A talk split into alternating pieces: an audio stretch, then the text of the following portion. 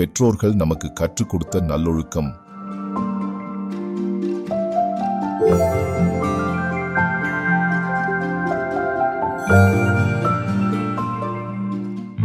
ஆனால் கல்லூரிக்கு சென்ற பின் நாம் என்ன செய்கிறோம்?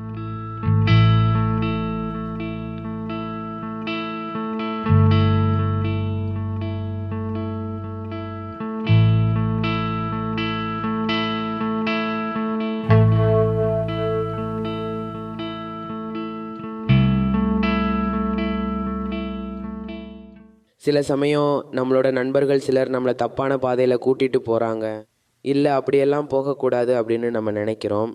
அவங்களையும் நல்லவங்களாக்கணும்னு இருக்குது ஆனால் அது முடியறதில்லை.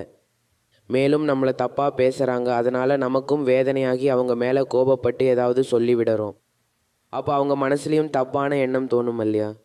அதனால் இருவருக்கும் பகைமை ஏற்பட்டு விடுமா? சின்ன சின்ன விஷயங்களுக்கு நண்பர்களுக்குள்ள பெருசாக ஒன்றும் பழிச்சுமை ஏற்படாது.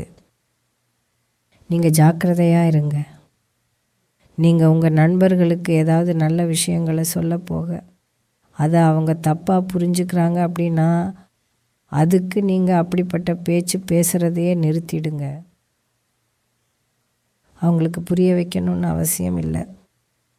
ஒரு தடவை இல்லை ரெண்டு தடவை முயற்சி செய்யுங்க. அப்படியும் அவங்க புரிஞ்சுக்கலன்னா அப்புறம் சொல்கிறத நிறுத்திடுங்க. ஆனால் நீங்கள் உறுதியாக இருங்க. அதாவது அவங்களோட கெட்ட விஷயம் நம்மளை தாக்காத அளவு உறுதியாக இருக்கணும். அப்படிப்பட்ட நண்பர்களை தவிர்த்துருங்க. எவ்வளோ முடியுமோ அவ்வளோ தவிர்த்துருங்க. அப்படியும் எப்போதாவது நீங்கள் இருக்கும் சமயத்தில் தப்பான விஷயம் நடக்குதுன்னா அப்போ ஏதோ ஒரு வேலைக்காக போகணும்னு சொல்லி அந்த இடத்த விட்டு வெளியேறி போயிருங்க. வேறு வேலை செய்ய போயிருங்க. உங்களுக்கு புரிஞ்சுது தானே? ஆனால் எந்த தீய வழியிலும் சிக்கிறாதீங்க.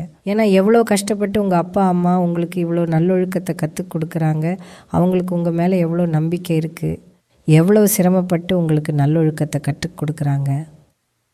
ஆனால் நம்மளை சுற்றி இருக்கிற வெளி நண்பர்களால் நம்மளோட ஒழுக்கமும் நெறிமுறையும் தவற விட்டு இழந்து விடுறதுல என்ன பயன்?